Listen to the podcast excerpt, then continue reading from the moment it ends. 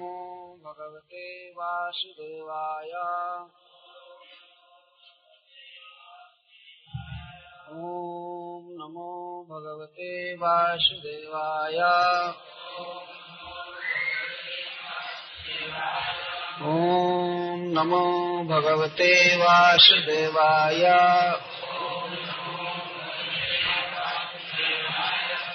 कृष्णाय वासुदेवाय। देवकी नन्दनाय च। नन्दगोपकुमाराय गोविन्दाय नमो नमः। नमः पङ्कजनाभाय नमः पङ्कजमालिने नमः पङ्कजनेत्राय नमस्ते पङ्कजङ्घ्रये जथा हृषिकेशखलेन देवकी।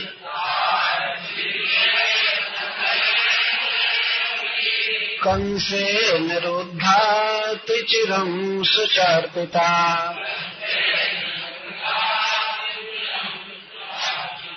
विमोचिताहम् च सहात्मजा विभो।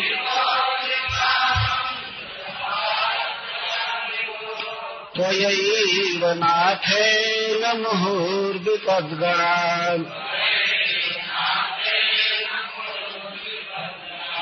दिशान्महाग्नेः पुरुषाददर्शनात्। असत्सभाया वनवासकृच्छतः।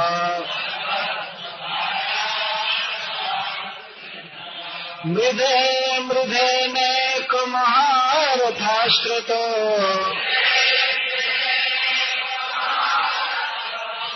द्रोण्यास्त्रपश्चास्म हरेः रक्षितः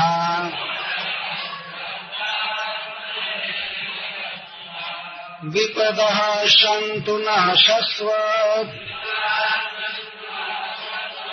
तत्र तत्र जगद्गुरो। भवतो दर्शनम् यत् स्यात्। अपुनर्भवदर्शना।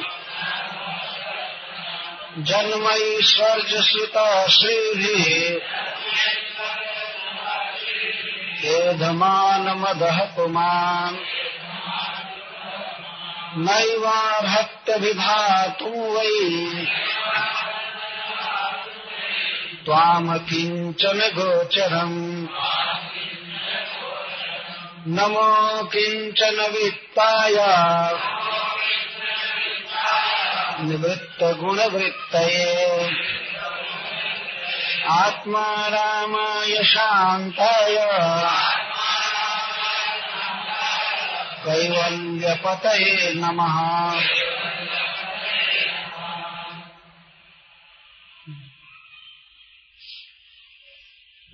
ज्ञान भक्त्यो रसक्यत्व उक्तवा पुनः केवलम नमस्करो ज्ञान और भक्ति में अपनी असमर्थता कहती हुई कुंती महारानी पुनः केवल प्रणाम कर रही हैं।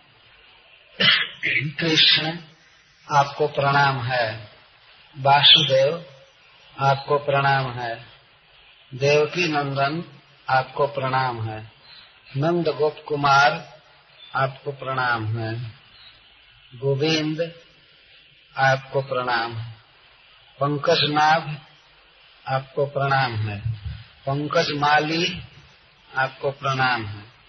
पंकज नेत्र आपको प्रणाम है और पंकजांघ्री आपको प्रणाम भगवान श्री कृष्ण के अंगों पर देखती हुई कुंती महारानी प्रणाम कर रही है। और अब तत्कृतोपकारण अनुस्मरती। भगवान श्री कृष्ण के द्वारा किए हुए उपकारों का स्मरण करना प्रारंभ करती यथा हृषिकेशखलेन देवकी कंसेन रुद्धापि चिरम् सचार्पिता। विमोचिताहम् च सहात्मजा विभो, त्वयैव नाथेन मुहुर्विपद्गणात्। मातृतो अपि मई अधिक। मेरे साथ प्रेम करते हैं, स्नेह करते हैं। इस सिद्धांत को, इस विचार को व्यक्त कर रही है। देवकी कंसेना रुद्धा, अति चिरम रुद्धा। देवकी कंस के द्वारा कारागृह में अवरुद्ध की गई थी।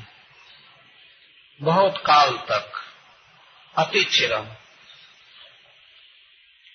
और बहुत काल तक वह शोक में डूबी रही।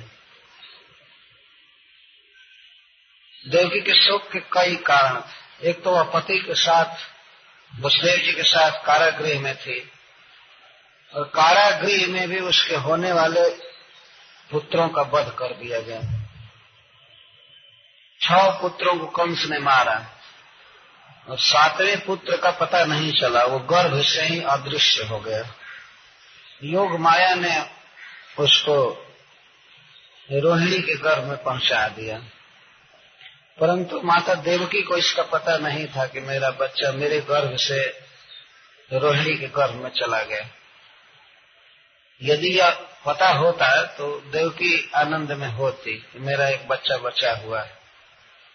और जब आठवां बच्चा हुआ तो उसे भी दूध पिलाने का सौभाग्य माता देवकी को नहीं मिला। आज का जन्म हुआ, अभी का बच्चा दूर हो गया। लेकिन देवकी के लिए थोड़ा सा आश्वासन था कि मेरी बहन की बच्ची हुई थी तो उसके स्तनों में दूध आए ही तो वह मेरा दूध न पीकर जसोदा का दूध पिएगा। फिर भी पुत्र के बिना इधर कारागृह में जीवन बीत रहा था। तो सब तरह से दुख ही दुख था देवकी के लिए। कुंती महारानी अपनी तुलना देवकी के साथ कर रही है। इस संसार में देखा जाता है कि कोई भी व्यक्ति अपने समकक्ष लोगों के साथ अपना मिलान करके देखता है। कुंती एक स्त्री है और भगवान की बुआ है तो वह अपना अपने विषय में विचार कर रहे हैं, और कृष्ण का कई स्त्रियों से संबंध है तो जैसे देव की माँ है, रोहिणी भी उनकी माँ है, श्री बलराम जी की माँ, और भगवान श्री कृष्ण की पाँच बुआ हैं, जिसमें से एक कुंती तो स्वाभाविक ही स्मरण आ रहा है कि कृष्ण हमारे साथ कितना प्रेम करते हैं। कुंती महारानी इस निष्कर्ष पर आती हैं कि अपनी माता से भी जिसके उदर में कृष्ण रहे उससे भी, बढ़ करके मुझसे अधिक प्रेम करते हैं। तो उसी की याद कर रही हैं। एक बार कहती हैं कि हे ऋषिकेश कारागृह में अति दीर्घ काल तक अवरुद्ध है। देवकी की जैसे आपने रक्षा किया, उसी तरह से मेरी किया। लेकिन इसमें काकवा ध्वनि छिपा हुआ, उसी को हम लोग हिंदी में क्या कहते हैं? संस्कृत में काकवा ध्वनि है। क्या छिपा हुआ है? क्या आप मेरी रक्षा उसी तरह से किए जैसे देवकी की? नहीं। देवकी से अधिक मेरी रक्षा की यह अर्थ है। क्यों? क्योंकि देवकी अति चिरम रुद्धा। बहुत वर्षों तक कारागृह में अवरुद्ध रहे। और इस कारण से सुचार पिता शोक में डूबी रहती थी, सर्वदा। बहुत शोक में रही देवकी। और कौन डाला था कारागृह में? अपना भाई, कंसेन। कंस डाला था। और उसके बच्चों को मारता गया। तो आपने देवकी की रक्षा केवल एक बार किया। एक बार। और बहुत काल के बाद अति चिरम सुचार पिता। कृष्ण का जन्म हुआ मथुरा में और वे चले गए ब्रज में। ब्रज में गोचारण करते थे, रासलीला करते थे, लेकिन देवकी उतने काल तक दुख में थी। कुंती कभी भी इतने समय तक दुख नहीं भोगी। दुख आते थे, लेकिन वे दो चार मिनट में ही समाप्त हो जाते थे। और एक बार नहीं, हज़ारों बार दुख आए और प्रत्येक बार जल्दी जल्दी समाप्त हो तो मुहूर विपद गणात कुंती महारानी कहती हैं कि आप विपद गणात, विपद के समूह से मेरी रक्षा किए। बारंबार विपत्तियाँ आई और अति शीघ्र आपने रक्षा कर दिए मतलब आप जिस माता के गर्भ से जन्म लिए हैं, उसके दुख को आप इतना जल्दी दूर नहीं कर पाए और भी केवल एक बार किए। जो दूसरी विशेषता है कि वह सुचार पिता रही। सुचार पिता मतलब शोक से व्याप्त रही। मैं कभी भी शोक में नहीं रही। यदि मुझ पर बहुत विपत्ति आई, लेकिन विपद हारी आपने इतना शीघ्र मेरी विपत्ति दूर कर दिया मुझे कभी कोई शोक नहीं हुआ। और, दूसरी विशेषता है कि सहात्मजा। आत्मजय सहिता। आपने मेरी रक्षा की। और मेरे पुत्रों के साथ रक्षा की। देवकी की आपने एक बार रक्षा की, लेकिन उसके पुत्रों की रक्षा आपने नहीं किया। इससे आपका बहुत अधिक स्नेह मेरे प्रति प्रकट होता है। कुंती महारानी के पुत्रों पर बहुत विपत्ति आई, लेकिन उनका बाल बंका नहीं हुआ। और देवकी के पुत्र कारागृह में ही मारे जा रहे थे। क्या भगवान उन्हें नहीं बचा सकते थे? कुंती जी विचार कर रही हैं कि यह अवश्य ही सिद्ध कर रहा है कि आपका प्रेम मुझ पर अधिक है। यह है एक भक्त का अनुभव। भगवान के हृदय में बसने वाले स्नेह को वह समझ रही है।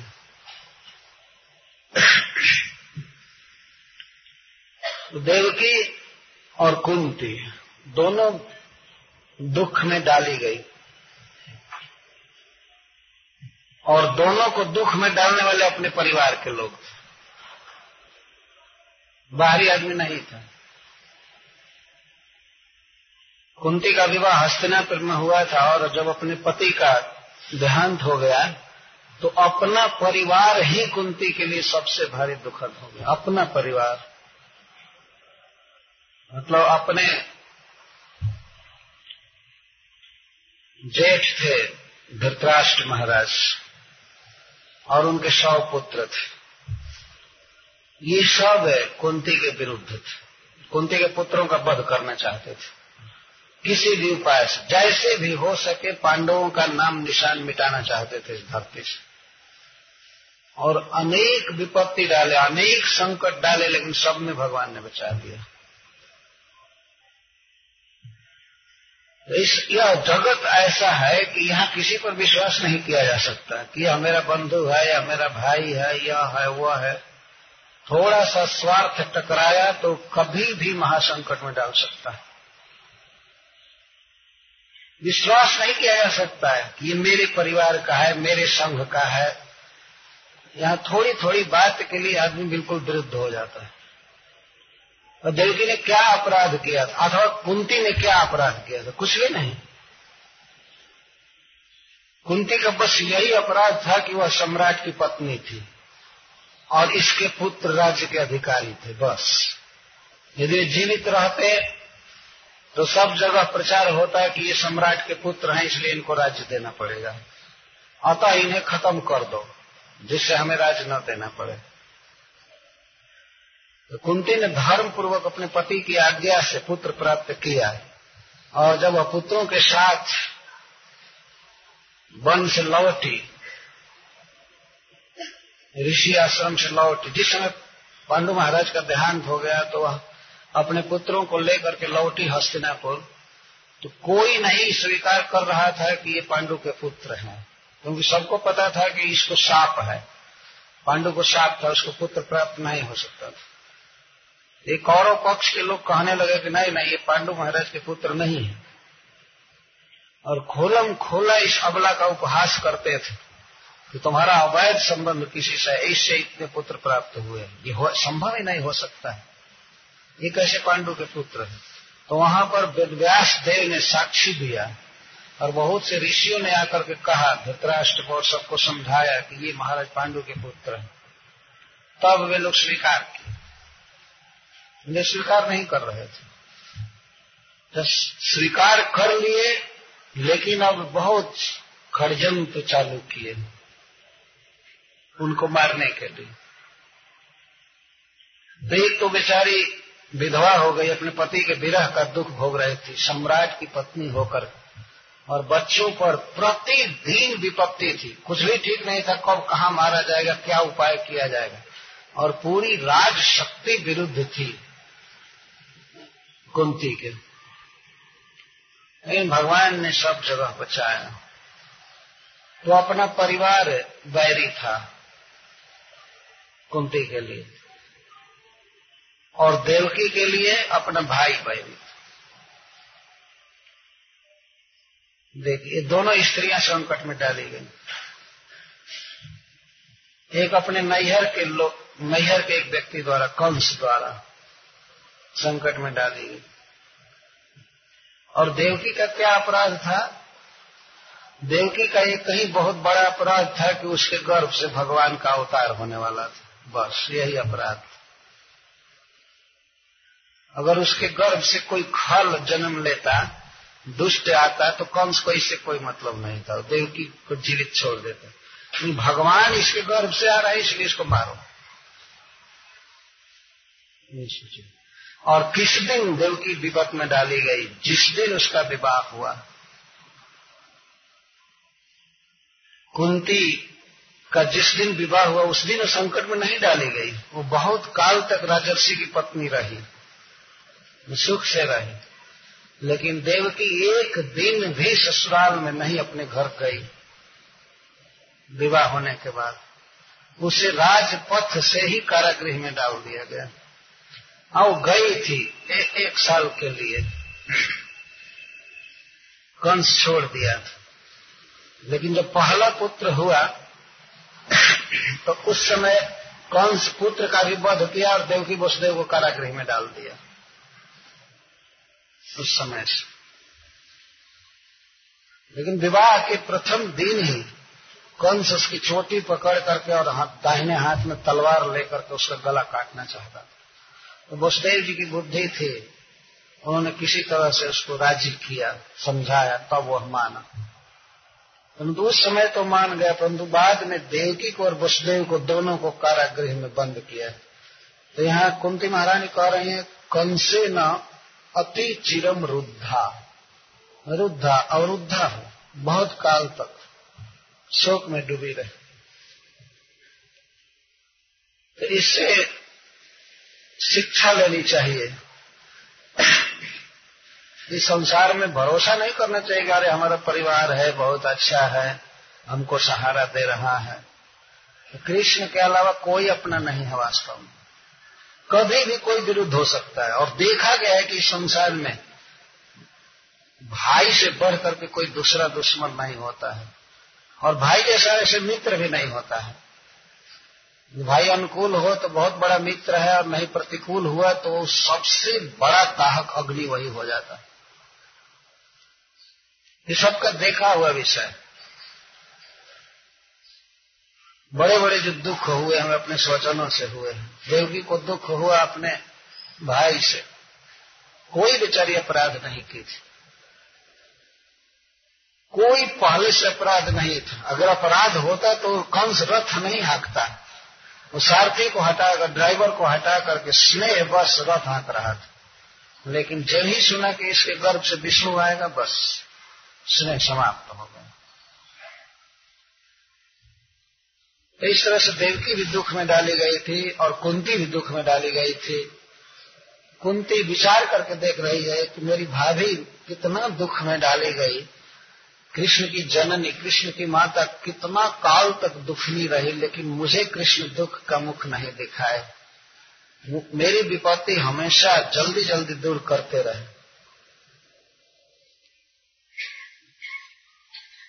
अति चिरम रुद्ध तो विमोचिता अहम, मैं रक्षिता हुई, मुझको छुड़ाए विपत्ति से। सहात्मजा और तो यही वो अच्छे न। आपने मुझे मुक्त किया विपत्तियों से। दुख से छुड़ाया। जल्दी जल्दी। मुह और विपद गणात हज़ारों विपत्तियों से और मुह। जल्दी जल्दी। हम मुह का अर्थ शीघ्र।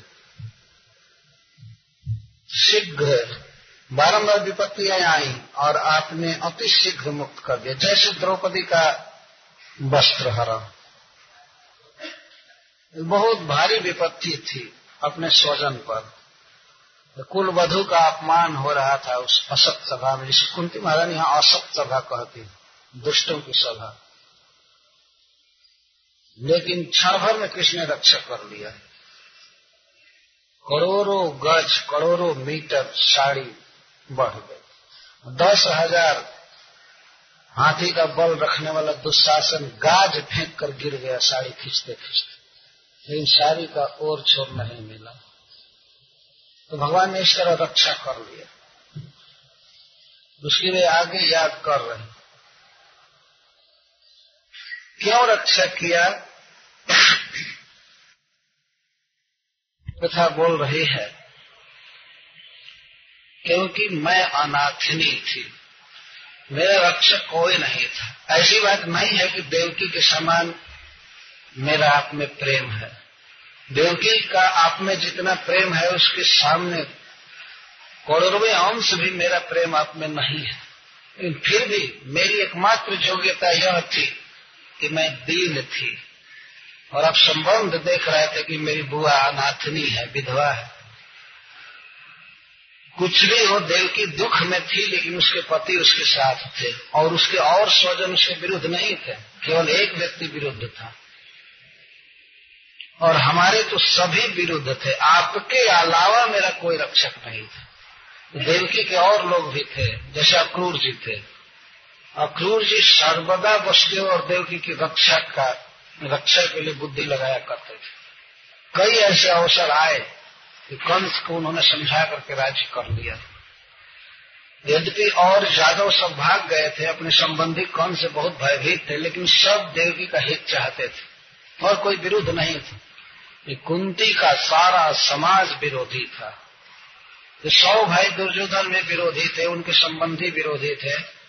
और उधर केवल एक दो व्यक्ति थे जो हितैषी थे जैसे विदुर जी। भीष्म पितामह आदि हितैषी थे, लेकिन बाहर से हितैषिता नहीं कर सकते थे। बल्कि दुर्योधन की बनाई हुई योजनाओं के साथ उन्हें चलना पड़ता था।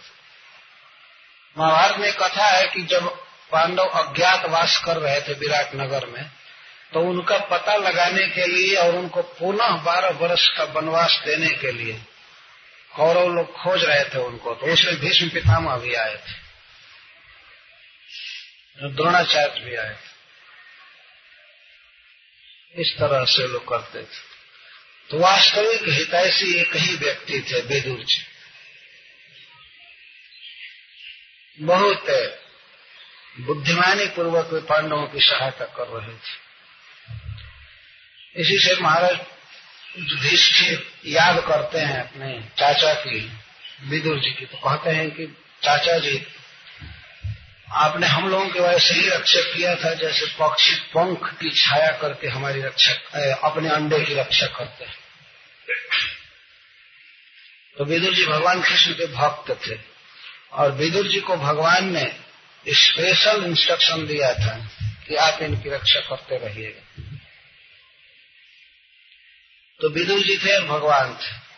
कुंती समझ रही है कि मैं अनाथनी थी। मेरे नाथ केवल आप प्राय स्त्री के लिए पति पति के बदले नाथ शब्द का प्रयोग किया जाता। है जिस स्त्री के पति जीवित हैं, उसको सनाथ कहते हैं, सनाथनी है। लेकिन जिसका पति नहीं है, वो अनाथ है। कुंती ने कभी नहीं फील किया, कभी नहीं अनुभव किया कि मैं अनाथ क्योंकि हमारे वास्तविक नाथ श्री कृष्ण श्रीनाथ जी वास्तविक नाथ। वो समझ गए थे जीवन में इस सत्य को। वो जान चुके थे कि कृष्ण हमारे नाथ हमारे सब कुछ। तो त्वया एवं नाथे न त्वया एव, एवं शब्द यह बता रहा है कि मेरे रक्षक आपके अतिरिक्त और कोई नहीं था। तो शायद आपने देवकी की रक्षा इसलिए नहीं किया कि देवकी के नाथ उसके साथ थे। देवकी का परिवार उसके फेवर में था, साथ में था।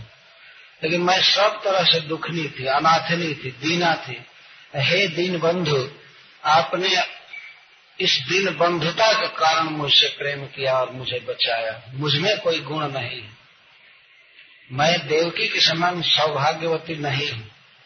जिसके उदर में आप आए, जिसके छाती का दूध पिए, वह स्त्री निश्चित ही हमसे कोटि गुना अधिक भाग्यवती है। लेकिन फिर भी मैं अनाथनी थी, अतः आपने मेरे साथ स्नेह किया। यह है भगवान कृष्ण के साथ भक्तों का संबंध और उसके अनुसार अनुभव।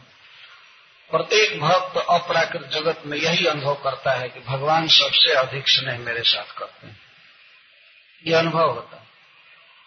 कुंती महारानी स्पष्ट अपने पुत्रों के साथ कह रहे हैं कि आप अपने माँ से भी अधिक स्नेह मुझसे किए, और वास्तव में इसमें संदेह नहीं है। यदि लीलाओं को पढ़ करके हम देखें तो कुंती के साथ जितना भगवान ने प्रेम किया, उतना देवकी से नहीं किया। परंतु देवकी के गर्भ में वे आए, अब इससे बढ़ करके सौभाग्यवती नारी दूसरी देवकी से हो नहीं सकती। आज भी देवकी नंदन कहा जाता है, देवकी पुत्र कहा जाता है कृष्ण को। पर और लीलाओं में विचार कीजिए तो जितना वे कुंती से स्नेह किए, उतना देवकी से नहीं। जानते थे कि उसका रक्षक कोई नहीं, मैं हूँ। और इसीलिए बारंबार रक्षा की तो विपत्तियों को गिना रही हैं। विशाल महाग्न है पुरुषाद दर्शनाथ असत सभाया वनवास कृच्छत। मृदे मृदे नेक महारथास्त्रत द्रोण्यस्ततश्चास्म हरेभिरक्षितः विषात विषात मतलब विष से भीम को विष दिया गया था। पाँचों पांडवों में भीमसेन बहुत बलवान थे। तो सभी कौरव जमते थे उनसे। तो एक बार कौरवों ने आपस में मंत्रणा करके भीम को मारने का उपाय किया। वे लोग कहे कि चले हम लोग गंगा जी के तट पर और वहाँ प्रीति भोज करेंगे। रोज तो अपने भवन में खाते ही हैं, अब थोड़ा वन में चले गंगा जी के किनारे। प्रीति भोज पिकनिक करने के लिए गए। तो कपट से ये लोग वहाँ पर हलाहल विष डाले भोजन में। और योजना थी कि भीम को खिलाया जाएगा। तो वे लोग भीम को खाने के लिए दिए और भीम खाए। जब ही वे भोजन किए तभी ही बिल्कुल विशुद्ध हो गए। विशुद्ध हो गए और अंत में उनको मरा हुआ समझकर कौरव उन्हें गंगा जी में फेंक करके और घर चले आए। और अन्य जो चार भाई थे, भीमसेन के जो युधिष्ठिर, अर्जुन, नकुल, सहदेव, ये लोग बहुत विलाप करने लगे। और यह बहाना किया गया कि भीमसेन डूब गए, पानी में डूब गए, तैरने में थक करके डूब गए। वास्तव में विष के कारण डूबे, लेकिन इधर हल्ला किया गया कि वो डूब गए पानी में, गंगा जी में डूब गए। पूरा जो अपने संबंधी हितैषी थे, वे लोग रो रहे थे। और जो दुश्मन थे, वे भी नकली रूप से रो रहे थे। वे भी हाहाकार कर रहे थे झूठ मूठ धृतराष्ट्र को तो बहुत प्रसन्नता हुई, लेकिन वो भी विलाप कर रहा था। हाय हाय भीम मर गया मर गया। और भगवान श्री कृष्ण की कृपा से भीम से गंगा जी के दह में डूबे। और डूबे डूबे वे पाताल लोग चले गए। सर्पों के लोक में चले गए। तो वहाँ सर्पों ने उनको काटना चालू किया चारों तरफ़ से। विषस्य विषमौषधम विष की दवा विष है। ये बिल्कुल बेहोश हो गए थे। जब सर्पों ने काटना चालू किया तो उनको थोड़ी थोड़ी चेतना आने लगी। और चेतना आई तो सांपों को पकड़ करके ही सांपों को मारने लगे। बलवान थे ही। एक सांप को पकड़ करके ठा ठा, दूसरे सांपों को मारने लगे, वे सब भागे। और जा करके सर्पराज वासुकी जी से कहे कि एक अद्भुत मनुष्य आया है। अद्भुत मनुष्य की जब हम लोग उसको काटते हैं, डसते हैं तो वो और अधिक जी गया। पहले बेहोश था, और जब हम लोग काटे तो जी गया। और सभी सर्पों को मार रहा है, उसके आगे हम लोगों की कोई शक्ति काम नहीं कर रही। तो वासुकी जी, बलवान सर्पों को भेजे कि जाओ, उसको पकड़ कर लाओ। तो कुछ बलवान सर्प गए और अपने देह में लपेट करके भीमसेन को लाए, हाजिर किए। वासुकी सर्पराज तो वासुकी जी ने प्रश्न किया, तुम कौन हो? तो भीमसेन ने बताया कि मैं महाराज पांडु का दूसरा पुत्र हूँ। मेरी माँ कुंती है। तो संजोग बस वासुकी जी के साथ ही भीमसेन के नाना के नाना जी रहते थे। भीमसेन के नाना जी सूरसेन थे वसुदेव जी के पिताजी। और उनके नाना जी रहते थे वहाँ पाताल लोक में। तो उन्होंने जब सुना तो उनका बहुत स्नेह उमड़ा कि हमारे नाती का नाती आया है। तो उन्होंने बास्की जी से कहा कि अरे, ये तो हमारा संबंधी है, इसका स्वागत होना चाहिए। तो बास्की जी बहुत प्रसन्न हुए, उन्होंने कहा, क्या स्वागत होना चाहिए? तो उस लोक में, नागलोक में अमृत रहता है। जिसको पीने से आदमी का बहुत बड़ा बल बढ़ जाता है। भीमसेन के नाना के नाना जी ने कहा कि इसको रस पिला दिया जाए बल बढ़ाने के लिए, अमृत। तब बास्की ने कहा, ठीक है। तो पहले भीमसेन को एक आध लोटा पीने को दिया गया। तो कहा गया, क्या और पियोगे? तो उन्होंने कहा, मैं तो बहुत पी सकता तब एक कुंड में, एक हौदा में रखा हुआ रस उनको पिलाया गया। एक कुंड का, जिसको पीने से एक एक सौ में एक हज़ार हाथी का बल बढ़ता था, एक हौदा को पीने से। तो इस तरह से भीमसेन आठ हौदा का रस पी गए। आठ हज़ार हाथी का बल बढ़ गया। और दो हज़ार हाथी का बल तो इनमें पहले से ही था। इस तरह से दस हज़ार हाथी का बल बढ़ गया और शरीर सोना की तरह चमकने लगा। पहले की अपेक्षा और गठीला, तेजस्वी, सुंदर हो गए। यह देखिए कृष्ण की इच्छा। और इसके बाद सोने के आभूषणों से उनका श्रृंगार किया गया, रत्नों से। और वासुकी जी ने व्यवस्था किया कि इसको हस्तिनापुर पहुँचा दो। तो गंगा जी की जिस धारा से डूबे तो उसी धारा से उनको ऊपर लाया गया और ला करके वहीं निकले दह में से जहाँ डूबे थे, वहीं से निकले और घूम करके घर आ गए। सब लोग देखे तो कुछ लोग तो बहुत आनंदित हुए, अरे भीम से ना गए, आ गए, डूब करके भी आ गए और वो लोग देखे तो देवताओं से भी अधिक सुंदर शरीर भीमसेन का हो गया। तो कौरव तो मर गए कि ये क्या हुआ? ये डूबा था, मरा था, कैसे आ गया? तो कुंती महारानी याद कर रही है विषाद आपने उस भयंकर हलाहल विष से रक्षा किया। विषाद महाग्नि और महाअग्नि से लक्षा भवन की आग से आपने रक्षा किया। एक बार धृतराष्ट्र ने दुर्योधन के कहने से एक ऐसे भवन का निर्माण कराया, जो लाक्षा से बना हुआ था। जिस, जिसको अग्नि का रूप देने में एक दिया सलाई मारना पर्याप्त था। एक जगह आग पकड़ती तो भव से सारा राजभवन आग की चपेट में आ जाता। बहुत दुर्भिसंधि से कपट से भवन बनाया गया था। लेकिन कौरव इतने अज्ञ थे कि उस भवन को बनवाने में वे विदुर जी से भी सलाह लिए थे। विदुर जी को जिम्मेवारी दे दिए थे कि आप इस भवन को बनवाइए। वे नहीं समझते थे कि विदुर जी कितना पक्षपाती हैं पांडवों के। तो भवन बनाया गया, लेकिन उस भवन के हाल से एक सुरंग बनवाया विदुर जी ने। सुरंग टनल जो जंगल में निकलता था उसका सिरा। उन्होंने बनवाया दिया वो जानते थे।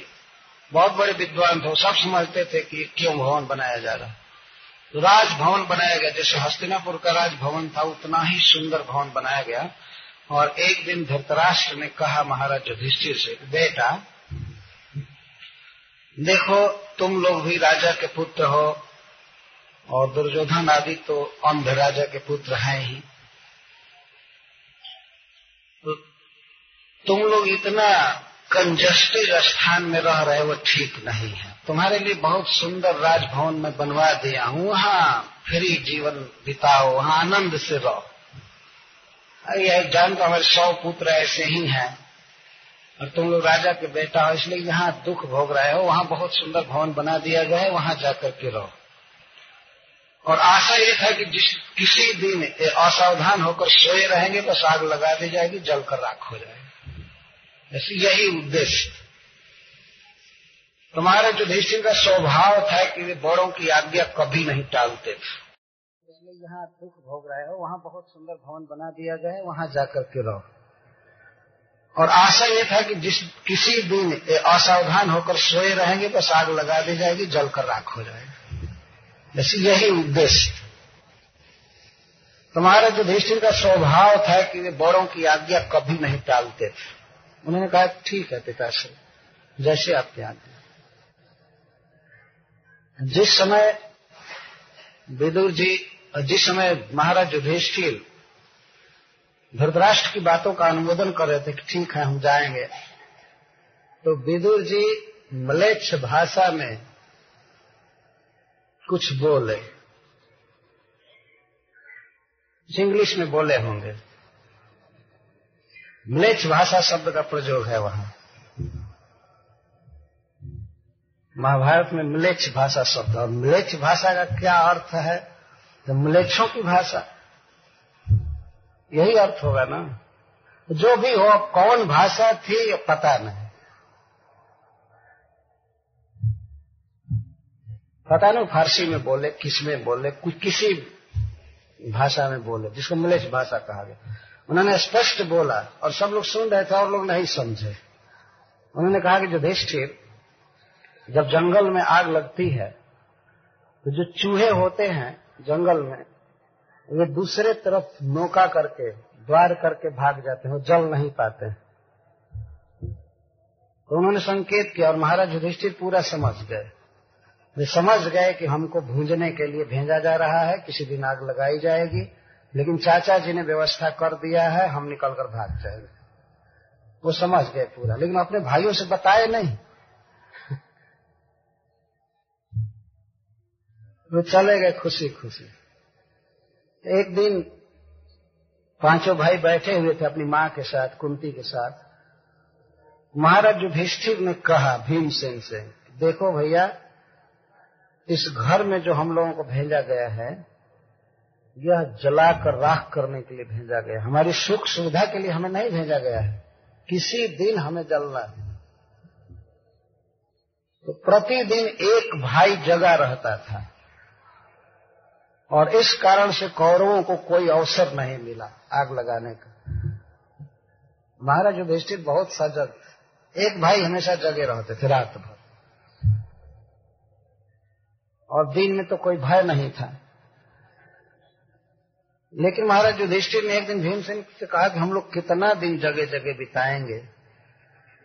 इस घर में आग लगाओ, फूंक करके और चलो सुरंग से जानते तो वो एक दिन फूकेंगे, जलाएँगे तो हम ही इस घर को फूंक करके चल दें। तो पाँचों भाई घर से बाहर निकले। इसके बाद भीमसेन पूरा घर में आग लगाए।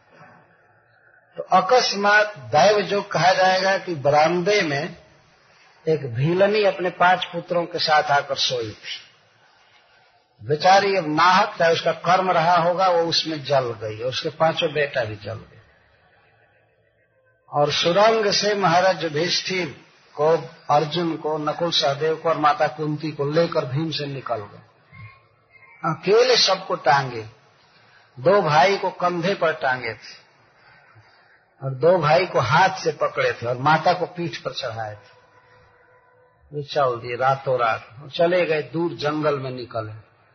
और सवेरे, वो तो रात में ही पता चल गया होगा, आग लगी होगी तो पूरा सिटी देख रहा होगा कि लक्षा भवन जल गया जल गया जल गया।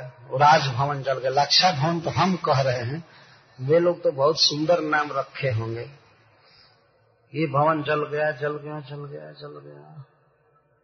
और लोग दौड़े दौड़े आए और सवेरा होते होते लोगों ने वो पाँच लाश भी पाया, छह लाश पाए। लाश को देखा गया था कि स्त्री की लाश थी और पाँच पुरुष की। तो अब इसमें कोई संदेह ही नहीं रहा कि पांडव जल गए। जब भीष्म पितामह रोने लगे, विदुर विदुर जी तो केवल ऊपर से रो रहे थे।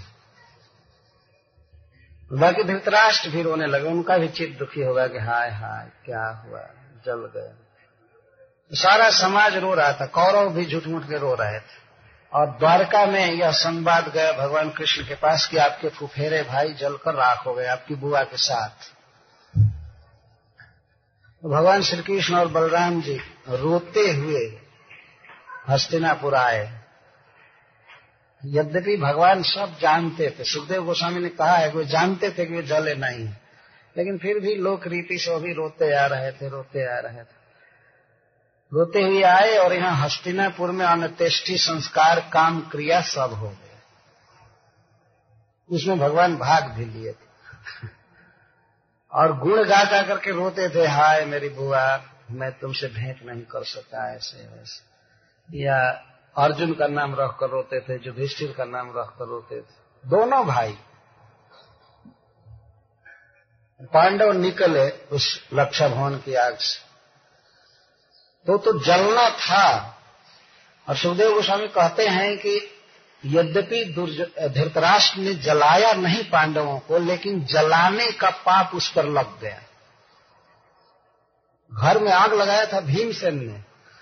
लेकिन अंततः आशय के अनुसार सब कुछ चलता है। मान लीजिए कोई चोर या हत्यारा किसी को मारे और अपने भाग्य से वो व्यक्ति बच गया तो जज मारने वाले को बहुत कड़ी सजा देगा। उसका इंटेंशन देखता है, उसके मन में क्या था।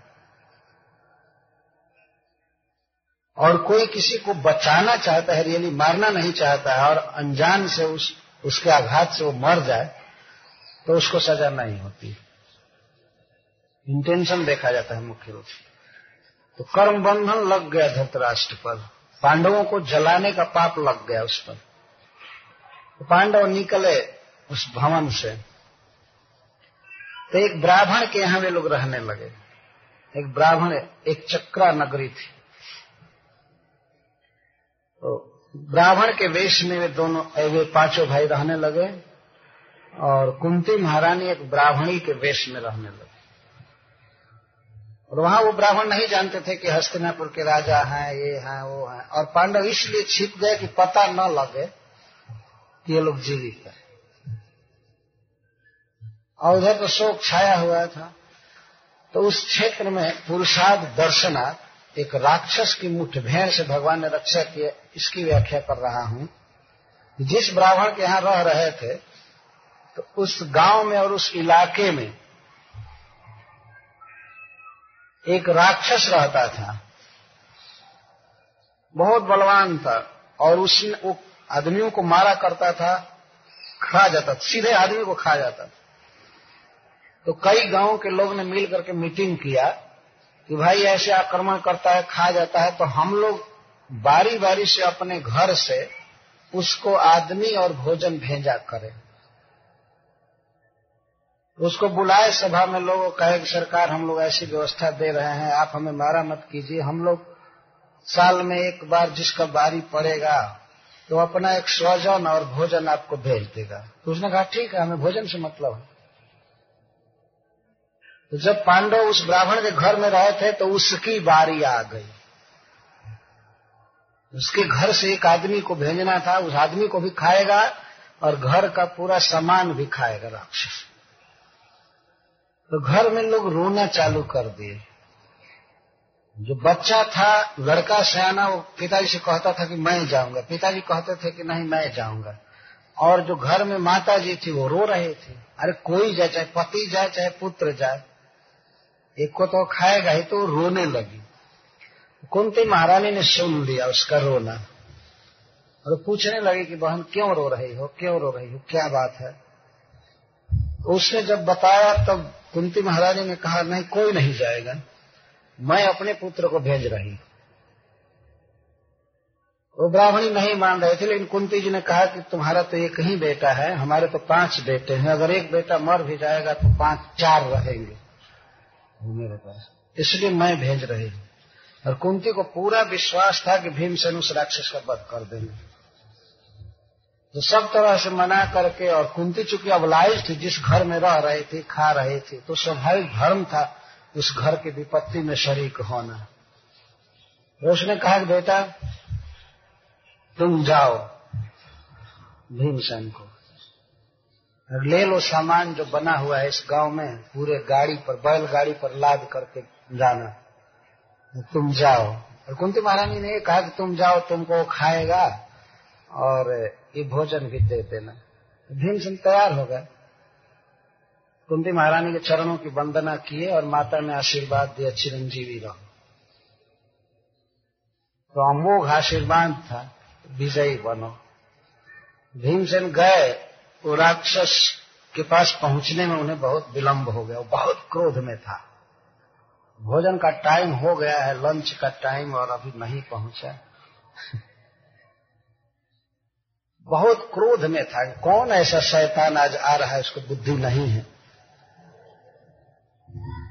तो भीमसेन आ रहे थे बैलगाड़ी पर तो उसने देखा कि वो सारा सामान खाते हुए आ रहा है। बीच रास्ते में वो सारा खत्म कर चुके थे सामान। तो इसको देख करके उसका क्रोध और बढ़ गया। अद्भुत मनुष्य। और आते ही गाली देना चालू किया, मारने की धमकी दिया और लेकिन भीमसेन भीड़ गए उससे। और अंत में उसका वध कर दिए तो पुरुषाद का अर्थ है पुरुष को खाने वाले राक्षसों की मुठभेड़ से आपने मेरी रक्षा की, मेरे बच्चों की रक्षा की। तो भीमसेन की रक्षा। और उस क्षेत्र का विपद सदा के लिए दूर हो गया। फिर भी अभी ये ब्राह्मण के वेश नहीं रहते थे और अब दूसरी जगह चले गए। जब प्रसिद्धि हो गई कि बहुत बलवान ब्राह्मण है इस क्षेत्र में, उनके घर तो इस प्रसिद्धि के डर से फिर ये लोग स्थानांतरण कर दिए, दूसरे स्थान पर चले जाते जाते पंजाब की तरफ़ बढ़ गए। महाराज द्रुपद की राजधानी की तरफ़। वहाँ उन्हें पता चला कि द्रौपदी का स्वयंवर होने वाला है। भगवान वेद व्यास देव ने यह सूचना दिया पांडवों को। और कुंती से स्पेशल उन्होंने कहा कि अपने पुत्रों को भेज दो कंपटीशन में भाग लेने के लिए। तो सीलिंग में एक चक्र बनाया गया था, उस चक्र में मछली घूम रही थी, बनावटी मछली, बहुत ज़ोर से। और उसका प्रतिबिंब जल में नीचे पड़ रहा था। और नीचे देख करके और मछली के आँख में बाण मारना था। तो विश्व से बड़े बड़े राजकुमार आए थे क्योंकि द्रौपदी का जस सारे ब्रह्मांड में छाया हुआ वह परम सुंदरी थी परम गुणवती इसलिए उसका पाणी ग्रहण करने के लिए सभी राजकुमार ललायत तो हस्तिनापुर से पूरा दल गया था वहाँ। दुर्योधन कर्ण और सब लोग वहाँ पहुँचे थे। पूरा दल गया था। सम, और पृथ्वी से पृथ्वी से अनेक राजा आए थे। और द्वारका से भगवान कृष्ण भी आए थे। बलराम जी भी आए थे वहाँ। है तो कंपटीशन में भाग लेने नहीं आए थे, लेकिन द्रुपद महाराज एक राजा थे, इसलिए आए थे फेस्टिवल में भाग लेने के लिए। तो सब लोग भाग लिए। अर्जुन बैठे, युधिष्ठिर महाराज बैठे, सब लोग बैठे थे, भगवान कृष्ण भी कुछ दूर पर बैठे थे तो भगवान कृष्ण बारंबार पांडवों की तरफ़ देख रहे थे। वो ब्राह्मण के वेश में थे। तो भगवान श्री कृष्ण बलराम जी से बातचीत कर रहे थे। देखिए भैया, वो व्यक्ति हमारे युधिष्ठिर भैया जैसा लग रहा है। एकदम ऐसा लग रहा है जैसे युधिष्ठिर हो। है कि नहीं? तो बलराम जी भी कहते थे, एकदम ऐसा लग रहा इस तरह से लीला कर रहे थे। जान रहे थे कि युधिष्ठिर हैं। और अर्जुन को देखकर भगवान का देखो, मेरे जैसे सांवले हैं, वो अर्जुन जैसे एकदम, पता नहीं कैसे एकदम अर्जुन जैसे लग रहे हैं। नकुल जैसे लग रहे हैं, ये लग रहे हैं बलराम जी अनुमोदन कर रहे थे कि हाँ ठीक कहते हो, एकदम वैसे लग रहे अंत में कंपटीशन हुआ तो कुछ लोग तो धनुष पर डोरी नहीं चढ़ा पाए, धनुष नहीं उठा पाए, फिर वो उस पर बाण क्या चढ़ाएँगे? धनुष से उठाना कठिन हो गया, डोरी चढ़ाना कठिन हो गया। कितने लोग धनुष की नोक में डोरी चढ़ाना चाहते थे, इतना ज़ोर से वो मारा कि उनकी नाक टूट गई और मुँह टूट गया, गए। पूरा विवाह हो गया, चले गए बैठ। लिखा गया है महाभारत में, कितने लोगों के अंग भंग हो गए, कुछ मूर्छित होकर अस्पताल गए। अंत में कर्ण उठा। कर्ण चला। तो उस कंपटीशन में पहले से सूचना थी कि इसमें केवल क्षत्रिय और ब्राह्मण भाग ले सकते कंपटीशन का मतलब ये नहीं होता कि कोई भी भाग ले ले। जैसे कहीं कोई नौकरी प्राप्त करनी है इंटरव्यू है तो उसमें क्वालिफिकेशन कहा जाता है कि इतना जो पढ़ा हो वही भाग लेगा। है ना? उसका ये अर्थ नहीं कि भेड़ चराने वाला भी जा करके बस कंपटीशन में बैठ जाए। उसका कुछ मापदंड होता है कि इतना पढ़ा लिखा व्यक्ति कंपटीशन में भाग लेगा। तो उसमें लिखा केवल क्षत्रिय और ब्राह्मण भाग ले सकते हैं। तो जब कर्ण चला, द्रौपदी खड़ी थी बरमाला लेकर के। उसने पूछा कि यह व्यक्ति ब्राह्मण है क्षत्रिय है? किस कुल का है? तो पता लगा कि ये शूद्र कुल का है। अधीरथ का पुत्र। द्रौपदी ने कह दिया कि एक भाग नहीं ले सकता। उस कन्या को अधिकार था यह कहने का।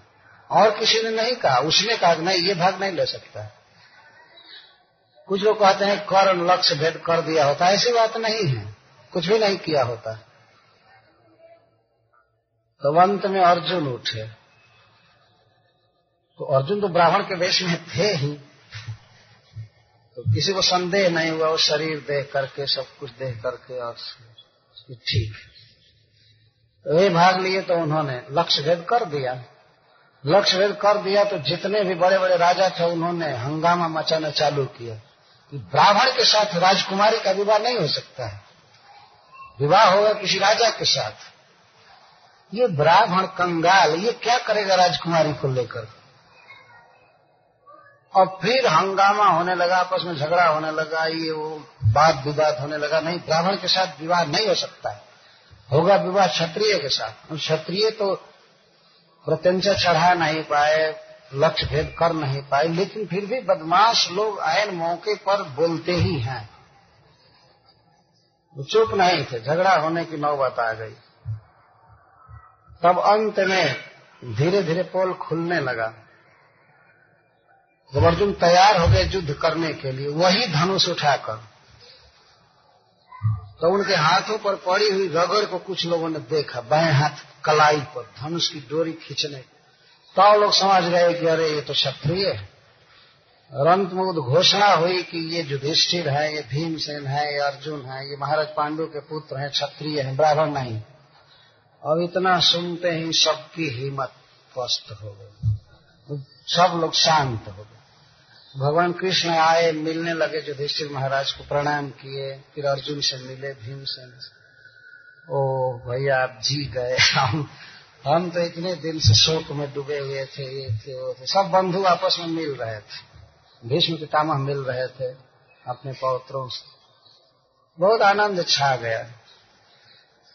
और जब यह पता लगा कि ये अर्जुन है तो महाराज द्रुपद के आनंद की सीमा नहीं रही।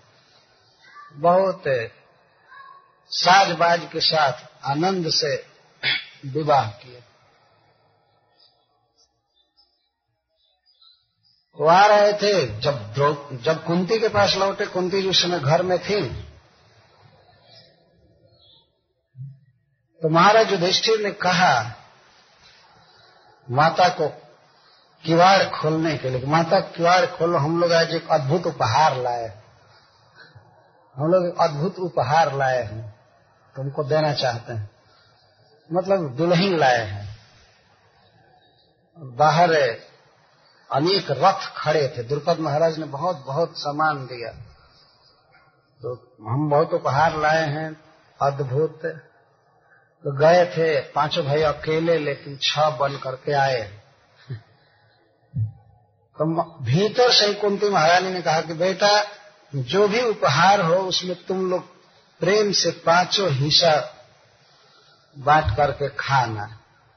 मतलब उसका उपभोग करना, उसके साथ रहना। वो नहीं जानते थे कि कोई व्यक्ति है वस्तु समझ रही थी।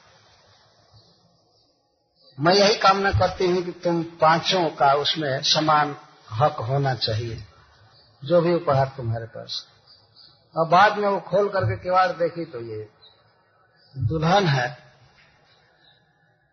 वो प्रणाम की द्रौपदी जी कुंती महारानी, कुंती ने आशीर्वाद दिया, सदा सुहागिन रहो, सौभाग्यवती रहो। तो कुंती महारानी विचार करने लगी तो मैं क्या कह दी? ये तो एक की बधु है, फिर पाँचों की कैसे होगी? तो बाद में भगवान व्यास देव ने आकर के समझाया कि यही होना था, यही निश्चित है तुम्हारे मुख से जो निकला है वो दैव का विधान था। यह पाँचों की पत्नी होगी। तो जब महाराज द्रुपद ससुर हो गए तो धृतराष्ट्र अपने आप पांडवों को बुलाए राजधानी में और उनको आधा राज दे दिया। अपने आप बुला करके भय के मारे। नहीं देने पर द्रुपद महाराज फिर एक्शन लेते। भाई बस वे राज दे दिए पांडवों जब राज दे दिए तो चूँकि धर्मराज हैं युधिष्ठिर महाराज, उन्होंने खूब सुंदर शासन किया, राजसूय यज्ञ किया दुनिया के समस्त राजाओं को परास्त किया उन्होंने। और द्रौपदी राज रानी बनी। तो द्रौपदी के इस उत्कर्ष को, महाराज युधिष्ठिर के इस उत्कर्ष को कौरव नहीं सह सके। तो फिर असत सभाया फिर अब असत लोगों की सभा लगी। जुआ खेल करके उनका राज्य हड़पने के लिए और उनकी स्त्री को छीनने के लिए एक्चुअली। वास्तविक उद्देश्य था द्रौपदी को हड़पना, लेना।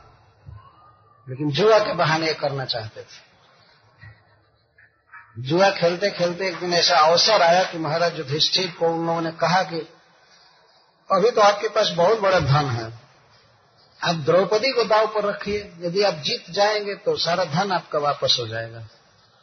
तो जुआ का ऐसा नशा होता है। महाराज ने द्रौपदी को भी दाव पर रख। और यही वे लोग चाहते थे कि द्रौपदी को छीन लिया जाए। तो हार गए तो हारना ही था। जब शकुनी था, तब जीतने का कोई सवाल नहीं था पांडवों का। तो असत सभा लगी थी। उसमें द्रौपदी को खींच करके लाया गया और स्पष्ट कहा, दुर्योधन कि तुम क्यों इन लोगों के साथ रहती हो। तुम राजकुमारी हो और मेरे जैसे राजा के साथ तुमको रहना चाहिए। ऐसी घोषणा किया हो। और कर्ण भी कहा, जब वो कहने लगे कि क्या सभा में बुलाना ये धर्म है, वो पूछ रही थी, मुझे क्यों इस तरह अपमानित किया जा रहा है? तो कर्ण कहा था। कर्ण कहा था कि तुम्हारे पाँच पति हैं, इसलिए तुम वेश्या हो। वेश्या को सभा में लाना कोई अनुचित काम नहीं। वह तो दुखी था, इसलिए कहा। उस समय जब कंपटीशन में भाग नहीं लेने दी तो उसी समय कर्ण बहुत दुखी हो गया था। वो तो अर्जुन का भाई था, लेकिन क्या करे, इस तरह से अपमान हुआ था। लेकिन फिर भी वह एक अबला थी, वो जो कुछ भी बोल रही थी तो उचित बोल रही थी। उसको तो पता नहीं था कि तुम सूर्य के पुत्र हो या कुंती के बेटा हो। उसको पता नहीं था तो द्रौपदी ने जो कुछ कहा था, नीति के अनुसार कहा था। पर कर्ण यहाँ जो बोल रहा है, यह असत्य है। यह दुष्टता कर रहा है। जब कर्ण का वध हो रहा था अंतिम समय तो भगवान ने कहा था कि द्रौपदी को कटु वचन सुना रहा था उस समय तुम्हारा धर्म कहाँ गया था? धर्म की बात करते हो। यही मुख है न जिस मुख से तुमने द्रौपदी का अपमान किया था। तो अर्जुन को कहते हैं, भगवान, मारो मारो मारो धर्माचार्य को मारो इसी समय। बहुत धर्म की बात करते हैं। कई बार भगवान कहते हैं, सर, तुम्हारा धर्म कहाँ सो रहा था? तो कर्ण इस तरह से बोला, और कोई व्यक्ति वहाँ प्रतिकार नहीं किया, केवल एक व्यक्ति था जिसने खुल करके विरोध किया, वो था दुर्योधन का एक भाई, विकर्ण नाम था उसका। उसने कहा कि गलत हो रहा है। लेकिन भीष्म पितामह तक से पूछा गया, द्रौपदी ने पूछा, क्या दादाजी, ये धर्म हो रहा है?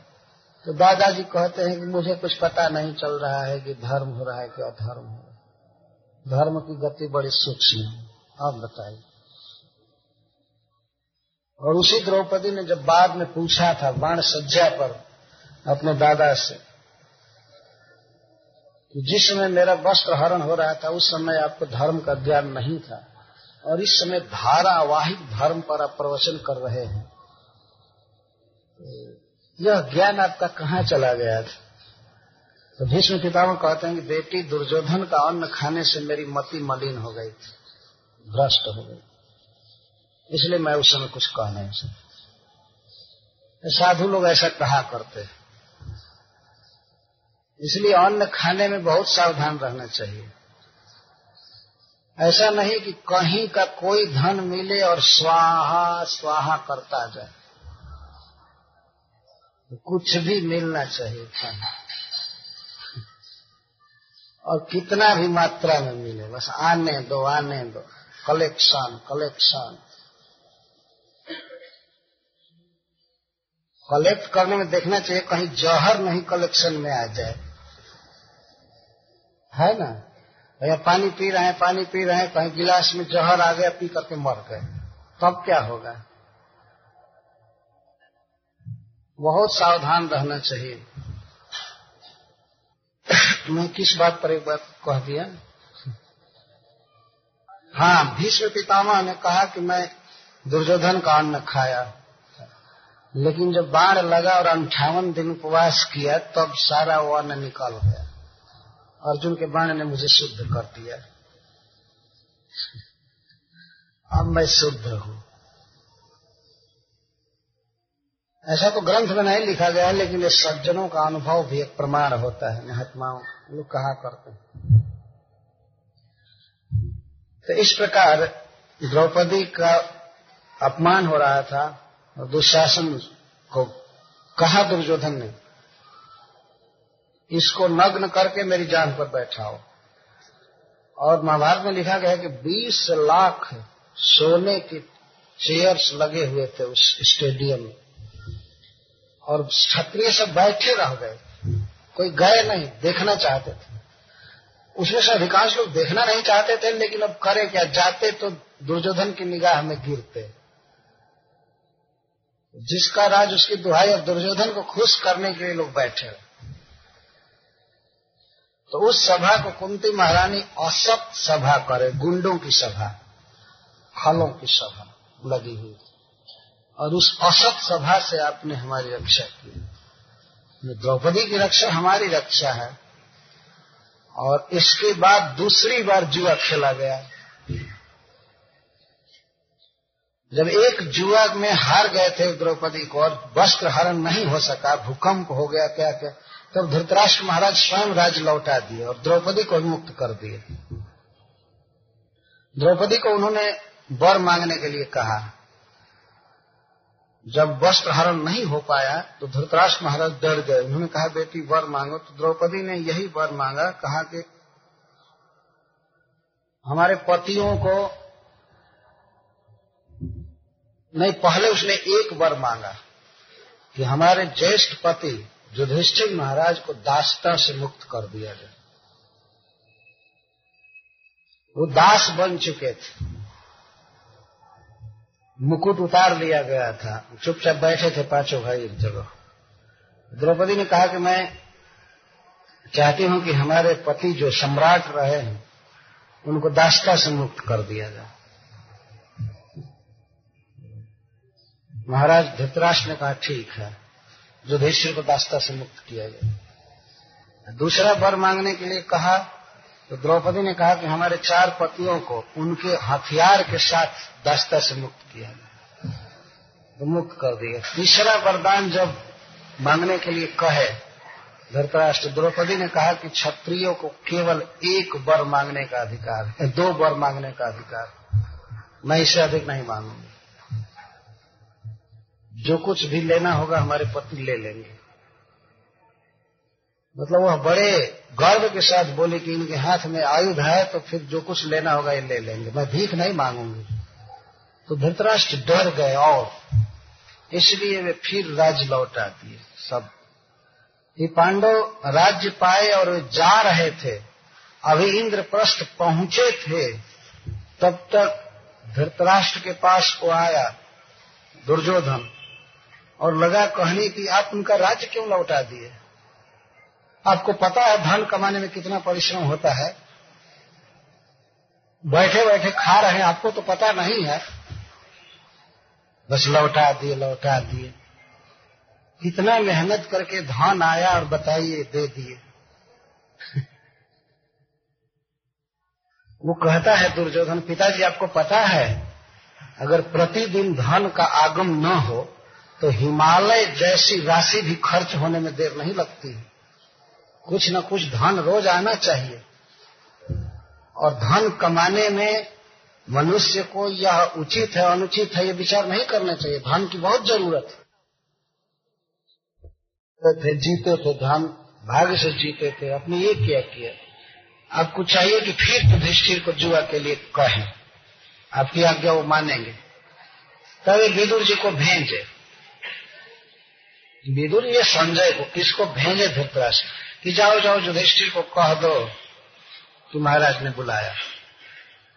तो अभी वो लोग वहाँ पहुँचे थे, तब तक खबर गई कि महाराज धृतराष्ट्र आपको बुलाया तो फिर रथ पर चढ़ करके चारों भाई आए, द्रौपदी भी आई। क्या बात है पिताजी? तो बेटा, ऐसी बात है कि राजा लोग जुआ खेला करते हैं। बच्चों की इच्छा है कि जुआ खेलो। इसी के लिए बुलाया था। अगर तुम्हें उचित लगे तो खेलो। तुमने कहा, ठीक है। इस बार दाव पर क्या रखा गया कि जो पक्ष हारेगा, वो बारह वर्ष तक वन में रहेगा और प्लस एक वर्ष तक अज्ञातवास करना होगा। विपक्ष पता लगाएगा कि वे कहाँ है। अगर पता लग गया तो पुनः बारह वर्ष का वनवास। कहाँ है? अगर पता लग गया तो पुनः बारह वर्ष का वनवास। इनकी योजना थी कि हस्तिनापुर का मुख न देखें फिर। वन में ही इनकी ज़िंदगी बीत गई। युधिष्ठिर नारायण ने कहा, ठीक है। और हारना तो इनको था ही, क्योंकि सपनी था। और हारे नहीं थे ये। कपट से वे लोग हल्ला करने लगते थे। हाँ हार गए हार गए हार गए सौ मुँह, एक और एक मुँह भक्कू है हमारे यहाँ एक कहावत कहते अब पूरी सभा गुंडों की सभा थी, बदमाशों की, और जानते थे कि कपट कर रहा है, और जो ही कहता था सपनी की जीत गए जीत गए तो सब लोग ताली बजाते थे, जीत गए जीत गए जीत गए। तो क्या करे महाराज युधिष्ठ ठीक है जीत तब जाओ वन में, राज मुकुट त्याग करके, राजकीय पोशाक छोड़ करके पाँचों भाई अपनी पत्नी के साथ वन में गए। और माता कुंती रह गई विदुर जी के साथ। ये वन में गए। तो वनवास कृच्छत। कुंती महारानी याद कर रही कि वनवास के कठिनाइयों से आपने हमारी रक्षा की। वन में अनेक विपत्तियाँ आई महाभारत में कुछ विपत्तियों का उल्लेख किया गया है। द्रौपदी चोरी चली गई वन में। भीमसेन को सांप पकड़ा ग्रसने के लिए। एक दिन तो पाँचों पांडवों की जान जाने वाली थी। दुर्वासा जी पहुँचे थे, दस हज़ार शिष्यों के साथ। कई कई ऐसे अवसर आए, लगा कि अब पांडव समाप्त हो जाएँगे, अब समाप्त हो जाएँगे। लेकिन जब कृष्ण रक्षा करने वाले हैं तो समाप्त कैसे होते? तो उन सब की याद कर रहे कुंती, वनवास कृष्ण, वनवास के दुखों से। यदि दुर्वासा मुनि का उस दिन पेट नहीं भरा होता, नहा करके वे भूखे आश्रम पर लौटे होते तो पांडवों को ही खा गए होते। लो साप से राख कर दिए होते। भगवान आए द्रौपदी के पुकारने पर और मांगे पात्र को, अक्षय पात्र को, द्रौपदी दो, भोजन दो भोजन दो भोजन दो। द्रौपदी ने कहा, मैं तो खा चुकी हूँ, अब कुछ भी नहीं है। तो भगवान यहाँ तक कहते हैं कि द्रौपदी, मुझे परिहास अच्छा नहीं लग रहा है। मैं भूख से व्याकुल हूँ। ज़रूर बर्तन में कुछ होगा, लाओ लाओ लाओ तो बर्तन लाई तो उसमें साग का एक पत्ता चिपका हुआ भगवान ने कहा कि इससे तो सारा विश्व तृप्त हो सकता है। और उसको खाए और खा करके डकार दिए। जिस लगा कृष्ण का पेट भर गया। और ऐसा करते ही मुनि मंडली का पेट पूरा तन गया। जो लोग स्नान कर रहे स्नान करके अभमर्षण मंत्र का जप कर रहे थे। एक दूसरे को देखने लगे। तो केवल मेरा ही पेट भरा है कि उसका भी भरा है। और वो देख रहा है केवल मेरा ही भरा है कि उसका भी भरा तो सब लोगों का पेट तन गया और बहुत सुगंधित डकार आ रही थी।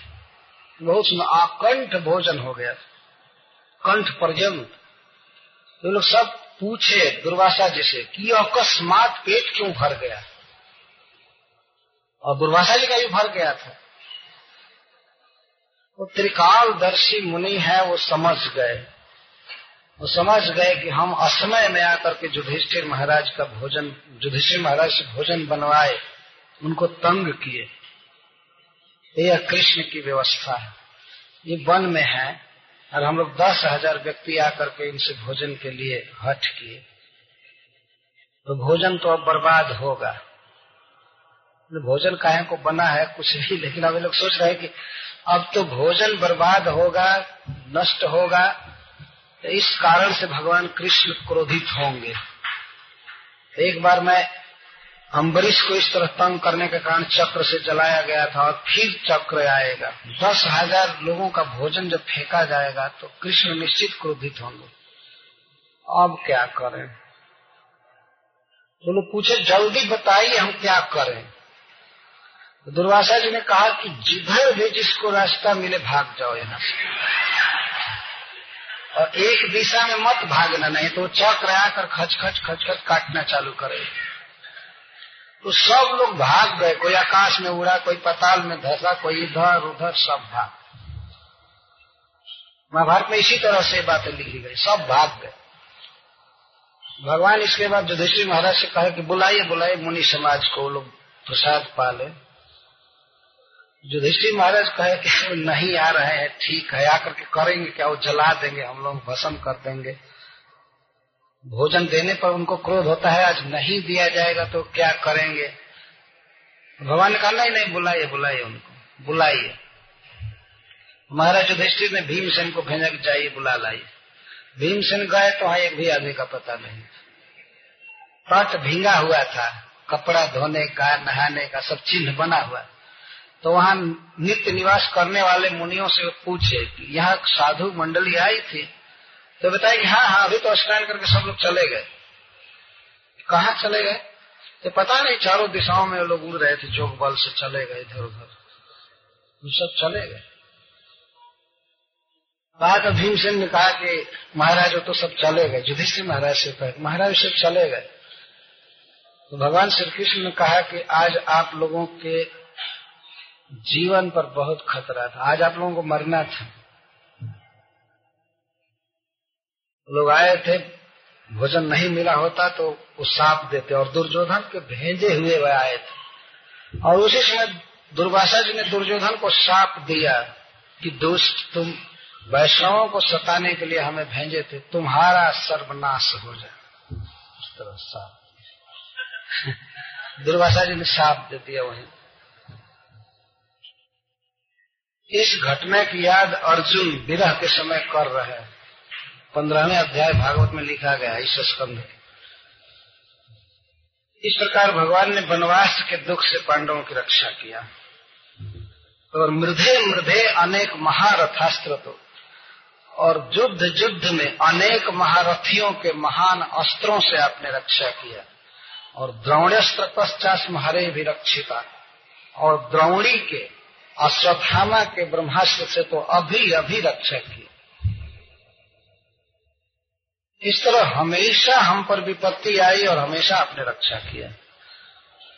इस संसार में आप देख सकते हैं कि किसी व्यक्ति पर यदि बहुत अधिक विपत्ति आने लगे बार बार तो स्वजन उसके छोड़ देते हैं। कहते क्या करें? अब हम कितना साथ दें? है ना? कोई आदमी बहुत रोगी हो जाए तो दवा कराते कराते एक दिन माता पिता भी थक जाते हैं। कहते अब हम क्या करें? बल्कि वो मनाने लगते हैं कि अब मर जाता तो ठीक होता। वह बूढ़े लोगों के लिए तो लोग मनाने लगते हैं कि अभी मर जाते तो अच्छा होता। और यह कहो कि तुम्हारा घर गंदा हो रहा है, इसलिए अच्छा होता कि तो कहते ना, ये दुख में है। राम जी इनका सुन लेते तो अच्छा होता। ऐसे मनाने स्नेह कम हो जाता विपद पर विपद आवे तो यहाँ किसकी सामर्थ्य है विपत्ति से मुक्त करने की? लेकिन भगवान कृष्ण ऐसे है कि लाखों करोड़ों विपत्तियाँ आवे, आती रहे, आती रही, लेकिन वे उसी स्नेह से बचाते रहे। द्वारका जाने से पहले ब्रह्मास्त्र से रक्षा किए तो उसकी अंत में याद कर रही द्रोणी अस्त्रतः, द्रोणी के अस्त्र से अभिरक्षिता आस्म आस्म माने अभवाम, हम हैं, सुरक्षित हैं। आज भी मैं अपने पुत्रों के साथ बिल्कुल सुरक्षित कोई कष्ट नहीं। आपके द्वारा रक्षित इस तरह कुछ विपत्तियों का लिस्ट भगवान के सामने प्रस्तुत कर रहे हैं इस इस विपत्ति से आपने हमारी रक्षा किया। हे हरे, हे शरणागत का दुख हरने वाले आपने हमारी रक्षा किया।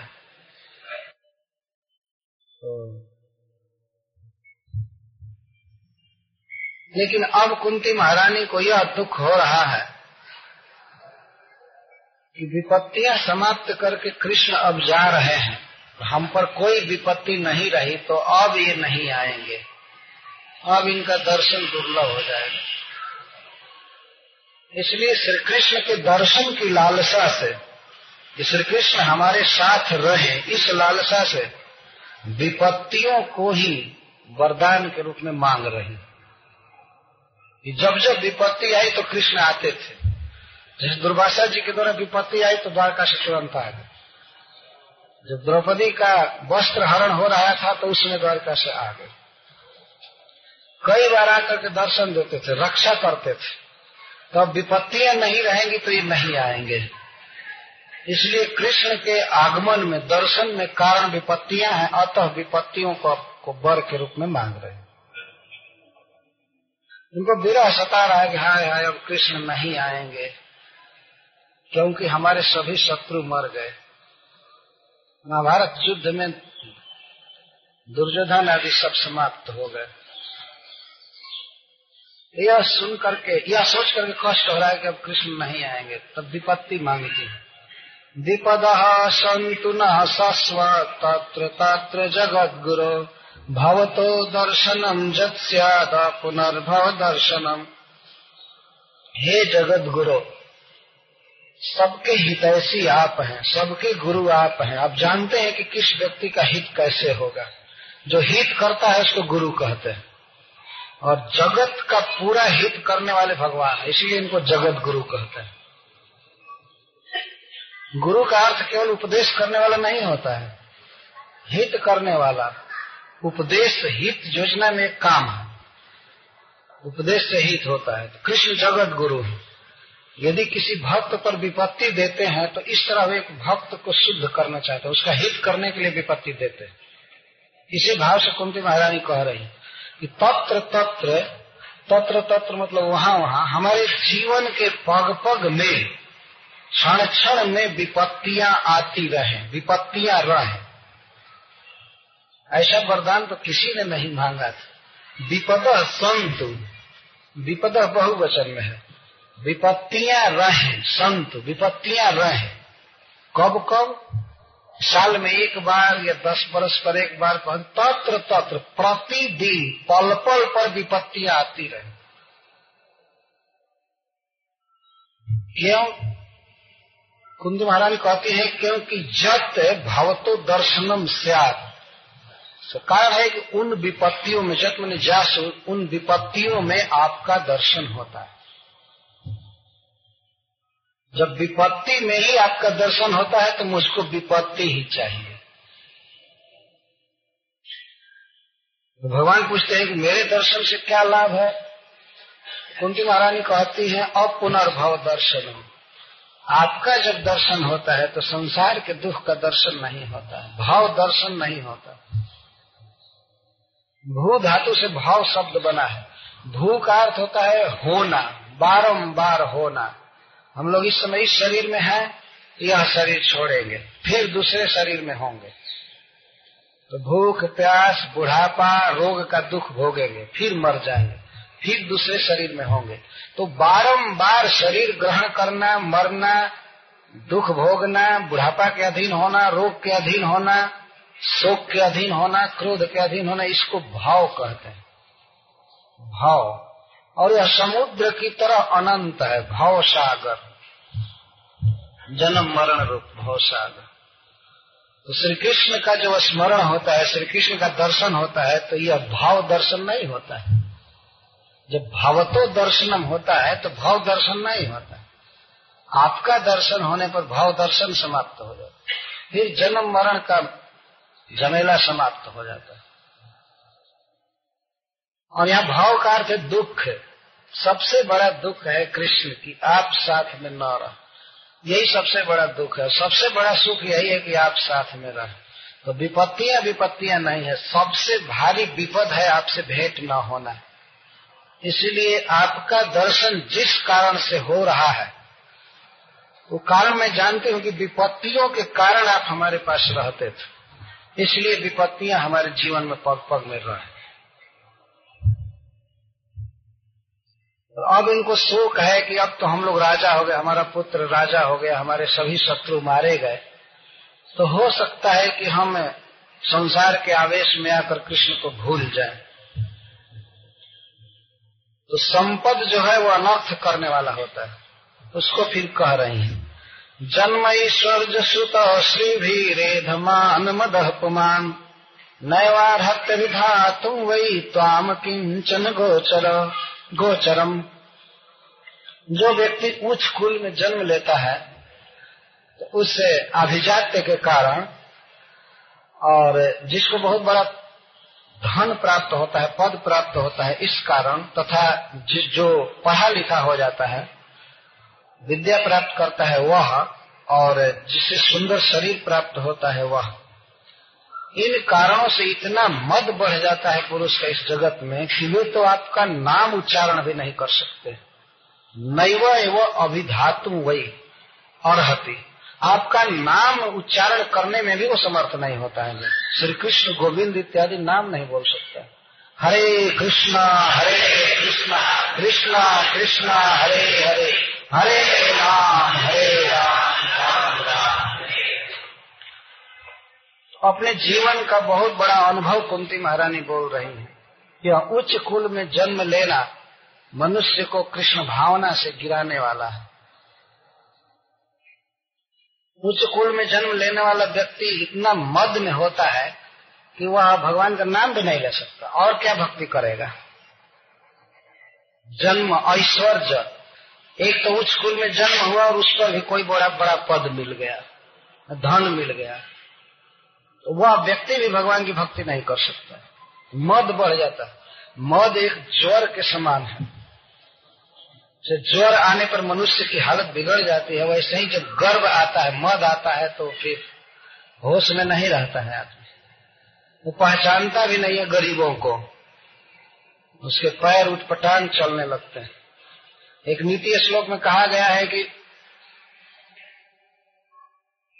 लक्ष्मी मतलब धान, ये विष की बहिन है। समुद्र से विष निकला था और लक्ष्मी जी भी निकली थी समुद्र से। तो समुद्र के से निकलने के कारण जो गुण विष में है, वही लक्ष्मी में है।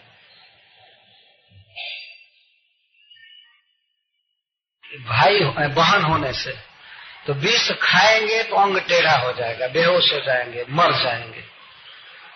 लेकिन लक्ष्मी जीवित रखती है परंतु ज़रूर यह टेढ़ा तो कर ही देती है, अंधा कर देती है, बहरा कर देती है। धन बहुत हो जाए और बड़ा पद मिल जाए तो आदमी बहरा हो जाता है।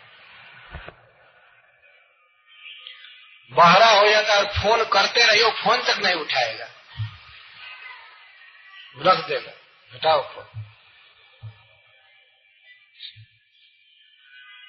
मैं एक बार एक व्यक्ति के पास फ़ोन किया था अमेरिका में।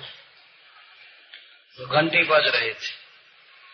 घंटी बज रही थी। कोई उठा नहीं रहा था। वही व्यक्ति एक बैठा था, बाद में पता चला। तो पता चला कि वो कभी फ़ोन नहीं उठाता। उसका सेवक फ़ोन उठाता। ये तो यहाँ भी है सब, बहुत बहुत बार। बहरा हो जाता, सबकी बात नहीं सुनता। और उसके पास बैठी, सरकार, ये काम है तो वो बहरा, वो बातचीत में व्यस्त रहता। है सुनता है सब, लेकिन जवाब नहीं देता। सरकार, सरकारी काम करना है, एक अप्लीकेशन है। तो हो सकता है ऑफ़िस बंद करने का टाइम हो जाए, वो सुनता ही नहीं बहरा हो जाता और अंधा हो जाता देखता नहीं, उसकी चाल बदल जाती तो कभी कह रहा है कि वो तो विष की बहन है, लक्ष्मी धन जान से नहीं मारी, यही काफ़ी दया है उसकी। अंधा लंगड़ा करके छोड़ दिया तो कौन ज़्यादा किया है ना? लक्ष्मी अंधा कर देती है। अब इस तरह से भी देखिए, कोई बहुत धनी आदमी बाहर के दुखी नहीं होंगे। इस भागवत में सुनने वाले बहुत धनी धनी लोग नहीं आए उनको अपने काम से फुर्सत नहीं है। उनको अपने पद से फुर्सत नहीं है। मैं यह मैनेजर हूँ, मैं ऑफिसर हूँ, ऑफिसर मतलब ऑफ़िस में बैठने वाला। मैं ऑफिसर हूँ, मैं ये हूँ, मैं ये हूँ, ये भागवत जो है ये, ऐसे जो लोग फालतू हैं उनके लिए। तो फालतू लोग आए हैं?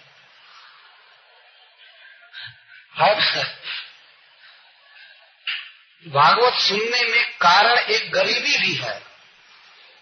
यह भी एक कारण है, और यह भगवान का वरदान है। ऐसे ऐसे भक्त भागवत सुनने के लिए आए हैं जो जनरल डिब्बे में आए और जनरल डिब्बे में जाएँगे। लेकिन कुछ लोग ऐसे हैं, उनको बाईवान का टिकट दिए, फिर भी वो नहीं आने वाले। नहीं आएँगे। वो सुन नहीं सकते। उनको सोचते हैं, जन्म ही स्वर्ग सुता श्री मैं इतना बड़ा आदमी हूँ। मैं कैसे जाकर के बैठूँगा नीचे? कैसे सुनूँगा? यह अभिमान होता है। कुंती महारानी इस तथ्य को खूब समझती धन, पद और उच्च जाति में जन्म कितना आदमी को अंधा बना देता है। नहीं सुन सकती। बहुत ज़्यादा पढ़ा लिखा आदमी तो बीच में बैठेगा नहीं। इन ग्रामीणों के बीच में मैं बैठूँगा। मेरी हीनता हो जाएगी, ये हो जाएगी। शराबियों के बीच में बैठने से उसका जस बढ़ जाएगा। और भागवत सुनने वालों के बीच में बैठा तो उसकी बेइज्जती उसी दिन प्रमाणित हो जाएगी। ये देखा हुआ, देखी हुई बात है। और जो बहुत धन कमाता है, वो जल्दी ये सब सुनता नहीं। क्योंकि जब सुनने बैठेगा, तब तक कई लाख का उसका घाटा होता है ना? कुंती महारानी जो भी भगवान से बात कर रही हैं, बिल्कुल शत प्रतिशत सत्य बोल रही और इसीलिए वे चाहती हैं, क्योंकि उनका पुत्र अब सम्राट हो गया, और उसके जीवन में अब कोई बाधा नहीं रही। इसलिए कुंती को भय है कि हम लोग कृष्ण को भूल सकते हैं। संपत्तियों का ऐसा प्रभाव होता है कि आदमी भूल जाता है। या कोई घर में बंद है, बहुत बड़ा आदमी, धनी आदमी, उच्च पद वाला, उसका दरवाज़ा खटखटाइए तो भीतर से आग जैसा क्रोधित होकर के निकलता है। क्या बात है? क्या समझ रहे हो? कोई कुत्ता आकर के दरवाज़ा खटखटाया क्या? लोग क्यों इतना कड़ा बोला, इसलिए वो सोचता है, मेरे पास धन है। कौन आदमी आकर के हमको डिस्टर्ब किया? कौन है? और नौकर को फ़ोन करता है, जल्दी इसको बात करो, कहाँ से आ गया? एक बार की सत्य घटना मैं सुना रहा हूँ दिल्ली की। भक्तों ने मेरा प्रोग्राम किया था, एक जगह, एक अपार्टमेंट में। प्रोग्राम किए थे और सब लोग अकस्मात चले गए। वहाँ मैं पीछे से गया। तो उस दिन मैं वृंदावन से आया था, वृंदावन मेरा चप्पल चोरी चला गया था। मैं चप्पल भी नहीं पहना था। और वृंदावन में सभी लोग जानते हैं कि वहाँ ये आयरन वरन रोज होता नहीं है। कपड़ा दूसरे ढंग का रहता है। इधर आने पर तो रोज कपड़े को सजा दी जाती है, ये आयरन और धोना सब। वहाँ सब भक्त गए थे, पहले चले गए थे। प्रोग्राम मेरा था। वो लोग कीर्तन जाकर चालू कर दिए थे, महाराज जी आएँगे, महाराज जी आएँगे। और महाराज जी तो महारंग के रूप में जा रहे थे। तो मैं आया, हमको एक लाइफ मेंबर छोड़ दिए नीचे। और कहे कि महाराज चाहिए इस महल, इस फ्लैट पर जाना है, इस तले पर जाना है। तो मैं उधर जा रहा था, तब तक तो वो एलिवेटर वो क्या कहते हैं एलिवेटर लिफ्ट लिफ्ट चलाने वाला सिक्योरिटी नीचे बैठा था, वो कहा, इधर नहीं इधर नहीं इधर नहीं। इधर नहीं चला अब तो मैं तो अब क्या कहूँ कि भाई, मेरा ही प्रोग्राम है, मैं चुपचाप रह गया। अब मेरे मन में हो गया कि लौट जाऊँगा। बहुत तिरस्कार करते हुए बोला। मुझे कोई दुख नहीं हुआ, लेकिन वो अपनी ओर से इधर नहीं इधर नहीं, इधर। वो समझा कि कहीं का फालतू कोई आदमी आ गया। इधर नहीं इधर नहीं इधर नहीं। तब तक वो लाइफ में सुन लिया अभी वो कार चालू नहीं किए थे वो आ गए। मैं वहीं खड़ा था। तो आ करके और उसको इतना कड़ा बोले। अंग्रेज़ी में लगे कहने रास्कल दोस्त कहेंगे हिंदी का प्रोग्राम है और कह रहे इधर नहीं इधर नहीं। तो इस तरह गरीब आदमी का व्यक्ति तिरस्कार करता है। और वो बेचारा समझा उसका दोष नहीं था, वो समझा कि ये ये दिल्ली स्कान से आए हुए इतने अच्छे अच्छे कपड़े पहने हुए सब भक्त हैं। और ये कहीं का भिकमंगा होगा, कहीं से आ गया है। मैं वृंदावन से डायरेक्ट आया था। अंत में वो मुझसे आकर के क्षमा मांगने लगा। कथा में भी बैठा था। कथा के बाद तब वो और अधिक क्षमा मांगने लगा। जो कुछ भी हो, इस तरह से ये धन संपत्ति का नशा होता है। वहाँ तो उसके पास धन संपत्ति भी नहीं थी, लेकिन अन्य लोगों से तुलना करके इस तरह से वो किया। जो व्यक्ति एसी में बैठ करके जाता है बाईवान से जाता है, वह व्यक्ति कभी भी क्या गरीबों के दुख को समझ पाता है? जनरल कंपार्टमेंट में लोग कैसे जाते हैं? नहीं समझ पाता है, नहीं समझ पाएगा। लेकिन जब उसी आदमी को उस स्थिति में डाला जाता है, तब उसकी आँखें खुलती हैं कि और लोग भी दुख भोग रहे हैं, देख रहे हैं। एक सम्राट की माता कुंती कह रही है कि ये सब जो वस्तुएँ हैं, वो आदमी को अंधा कर देती है। इसलिए हमें ये नहीं चाहिए। हमें विपत्ति दीजिए विपत्ति दीजिए जिससे आप में मन लगा रहे। हमेशा रोता रहे मन और आपको पुकारे। विपत्ति में जो पुकार निकलती है भगवान के प्रति, वो संपत्ति में वास्तव में नहीं निकलती। जब किसी पर बहुत भारी विपद पड़ जाती है तो उस समय जो पुकार निकलती है हृदय से हे कृष्ण अब आपके अलावा मेरा कोई नहीं है। अब आप हमारी रक्षा कीजिए तो वो उस पुकार में बहुत शक्ति होती है। भगवान बहुत जल्दी आ जाते हैं, सुन लेते हैं। और ऐसे सारी सुविधा है, सब कुछ है। किसी बात की कमी नहीं है। हरे कृष्ण कर रहे हैं, घूम रहे हैं, तकिया लगाए, बैठे हैं। हरे कृष्ण हरे कृष्ण। इस भक्ति से भगवान मिलने वाले नहीं। दो चार लाख बैंक में भी है, करोड़ बैंक में भी है और खूब पता चले बहुत बड़े भक्त हो गए थे। महाप्रीशर हो गए। कभी पुकारा क्या भगवान को रोते हुए हृदय से? कभी ऐसा एहसास हुआ, कृष्ण के अलावा मेरा कोई नहीं है? नहीं। वह तो विपत्ति में ही अनुभव होता है। कई भक्तों का अनुभव है। विपत्ति में भगवान को जो हृदय की पुकार होती है वह इस तरह से नहीं हो सकती। बल्कि संपत्ति तो परिपंथी है भक्ति का। भक्ति में बाधक। इसीलिए कुंती महारानी इस सौभाग्य को मांग रही है। भयभीत नहीं होना चाहिए कि हमें कहीं हमारे लिए भी ये कुंती न मांग दी हो। कुंती जानती है विपत्ति में कृष्ण के स्मरण की कला वो जान गई है। वास्तव में वो विपत्ति नहीं मांग रही है। वह मांग रही है कृष्ण का दर्शन। असली बात यह है, लेकिन विपत्तियाँ सहायक है कृष्ण दर्शन में, इसलिए विपत्तियाँ मांग रही तो छूछे विपत्ति नहीं मांग रही है, विपत्ति तो ऐसे पड़ी ही हुई पदम पदम जब विपदा। ये तो विपदम पदम जगत है, ये विपद और नया क्या मांगना है? जन्म है मरण है, रोग, दुख, शोक, विपद कौन कम है कि भगवान से मांगना है? लेकिन विपत्तियों में भगवान का स्मरण होता है, इसलिए माना जाता है।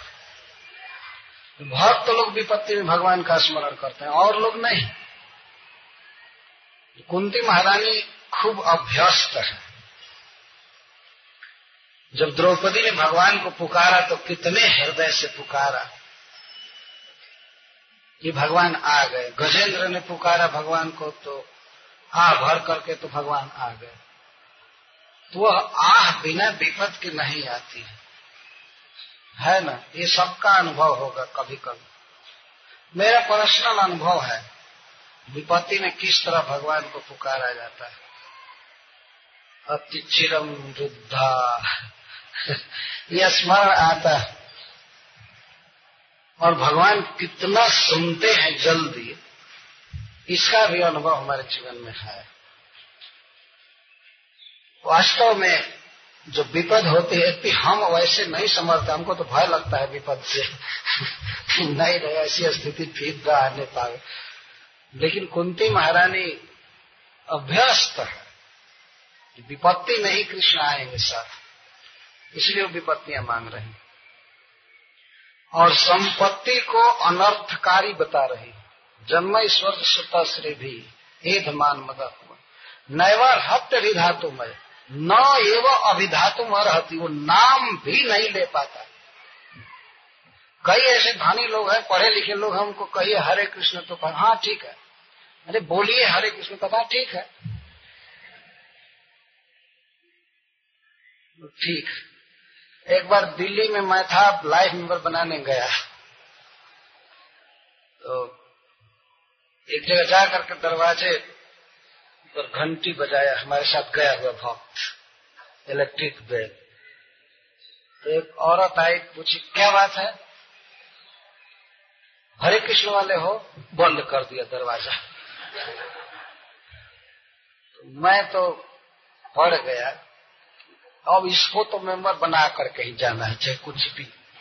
तो हम फिर घंटी बजाए। तो फिर वो औरत आई, उसका पति भीतर अब क्यों घंटी बजाए? मैं कहा भाई, आपके लिए, आपके पति के लिए घंटी बजाए कि वो घर में है, अब है। क्या बात है? हम लोग आदमी नहीं है। कहा, आदमी नहीं होते तो घंटी कैसे बजाते? तो आदमी है, इसलिए घंटी बजाए फिर बंद करके चले गए तो फिर हम घंटी दबाए। तो इसके बाद उसका पति आ गया। और खूब क्रोध में बड़बड़ा रहा था। खूब गड़बड़ा रहा। हमने कहा कि देखिए, हमको आपसे और कोई काम नहीं। हमको यही पूछना है कि आप हम पर क्रोध क्यों कर रहे हैं? हम केवल यही जानना चाहते हैं। और यही जानने के लिए हम बार बार घंटी बजा रहे हैं। जब केवल दो मिनट हमारे साथ बैठी और ये बताइए कि हमारे प्रति जो आपका क्रोध है, इसका कारण क्या है? हम तो बहुत अपने को फीका अनुभव कर रहे हैं कि हमसे प्रेम करने वाले आदमी नहीं है। आप हमसे क्यों घृणा किए? हम आपके यहाँ आए, एक आप आदमी है, हम भी आदमी हैं। ऐसा क्रोध नहीं किए होते तो हम चले गए होते, लेकिन अब हमें जिज्ञासा हो गई है कि आपके क्रोध का कारण क्या है। नहीं नहीं नहीं ये बात नहीं करना है, आप लोग जाइए जाइए जाइए। मैं आप, मैं जानता हूँ आप बात नहीं करना चाहते लेकिन यही मैं जानना चाहता हूँ कि आप क्यों बात नहीं करना चाहते और फिर बंद करके चला गया। तो फिर मैं दबाया घंटी तो अब क्यों घंटी बजाए? मैं कहा भाई, आपके लिए, आपके पति के लिए घंटी बजाए तो वो घर में है है। क्या बात है? आप लोग आदमी नहीं है। कहा, आदमी नहीं होते तो घंटी कैसे बजाते?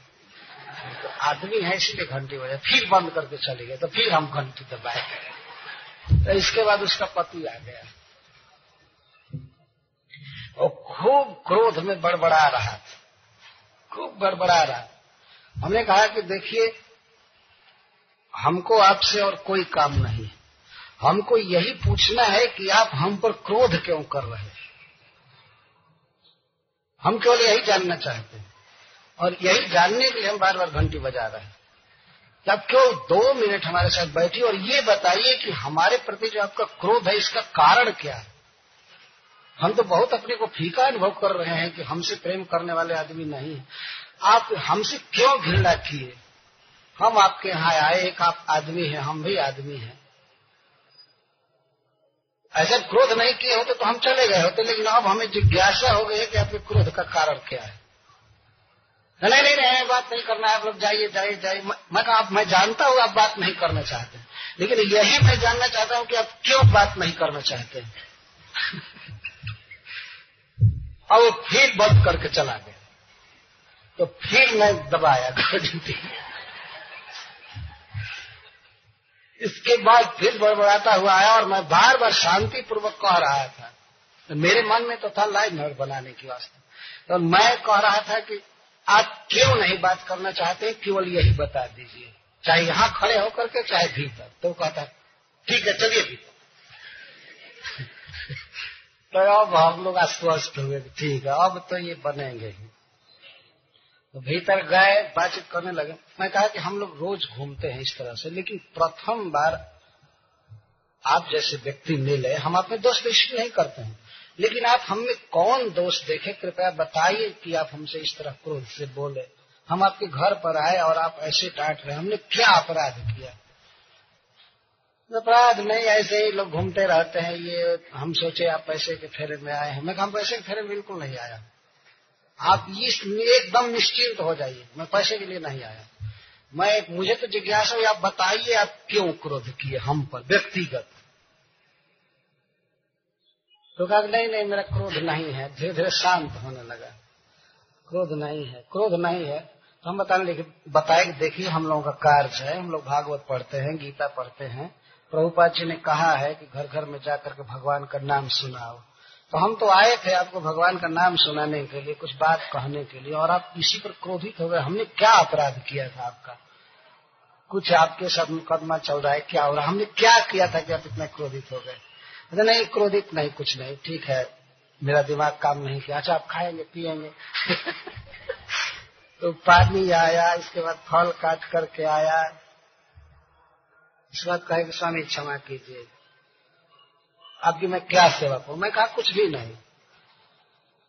मेरे मन में था कि मेंबर बने, लेकिन मैं कहा मैं कुछ भी नहीं। अब मुझे संतोष हो गया कि आप क्यों क्रोधित हुए? जब कुछ बताया नहीं हो तो हम लोग जा रहे हैं तो कहा, नहीं नहीं, रुकिए रुकिए रुकिए रुकिए।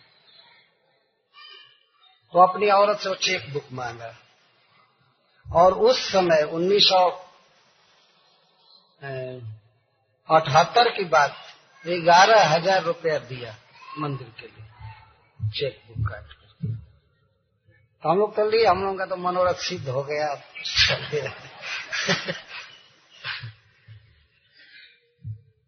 अब भी जब मैं दिल्ली जाता हूँ, भेंट होती है तो बहुत हँसते हैं। अब तो वो मंदिर के भक्त हो गए। गोपाल कृष्ण महाराज के दीक्षित शिष्य भी हैं।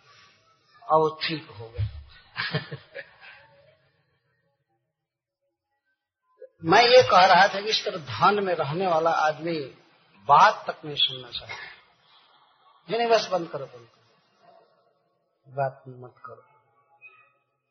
एक आदमी है कि दरवाजे पर भीख माँगता हुआ जा रहा है, कोई एक पैसा दे दे, दो पैसा दे दे, और दूसरा आदमी देखना नहीं चाहता उसे बात नहीं करना चाहता।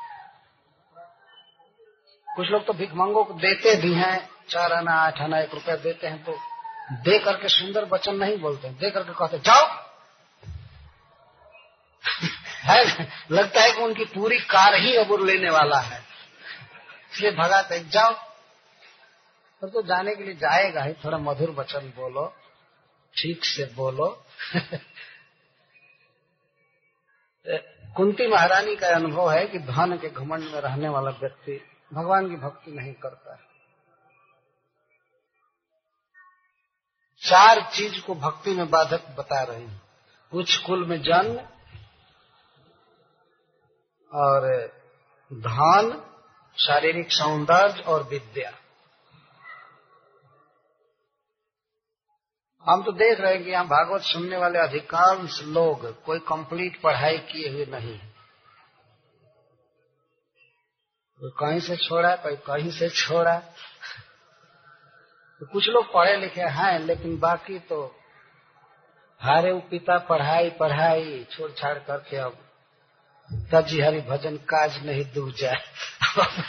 भगवान का भजन छोड़कर दूसरा काम ही नहीं। है और दूसरे लोगों को संसार के काम से फुर्सत ही नहीं है भजन का दोनों में बहुत अंतर हो गया।